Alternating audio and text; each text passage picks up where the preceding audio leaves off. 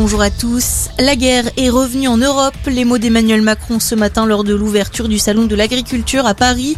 Le président de la République prévoit une crise durable qui aura des conséquences sur le long terme. Il anticipe des effets sur les échanges commerciaux ou encore sur le coût de l'énergie. Le gouvernement élabore un plan de résilience pour faire face aux conséquences économiques du conflit. Le conflit dans lequel progressent les troupes russes. Elles ont pris la ville de Melitopol dans le sud-est du pays ce matin. Pendant ce temps, les combats se poursuivent Kiev. Le président Volodymyr Zelensky a appelé ce matin les Ukrainiens à ne pas déposer les armes et à défendre la capitale. Un assaut russe sur l'une des principales artères de Kiev aurait été repoussé par les forces ukrainiennes cette nuit. Volodymyr Zelensky qui a également annoncé sur Twitter s'être entretenu avec Emmanuel Macron ce matin. Selon le président ukrainien, les armes et les équipements envoyés par ses alliés sont en route. Il se félicite du bon fonctionnement de la coalition anti-guerre.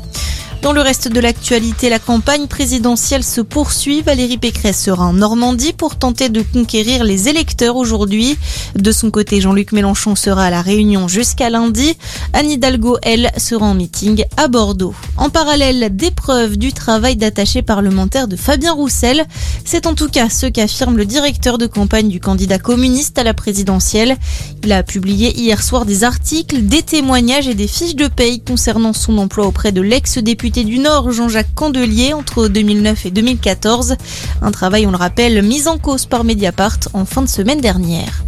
Et puis du foot, c'est la 26e journée de Ligue 1, c'est ouverte. Rennes est allé gagner sur la pelouse de Montpellier hier soir. Score final 4-2. Au programme, deux matchs aujourd'hui. Duel de prétendants à l'Europe entre Strasbourg et Nice à 17h.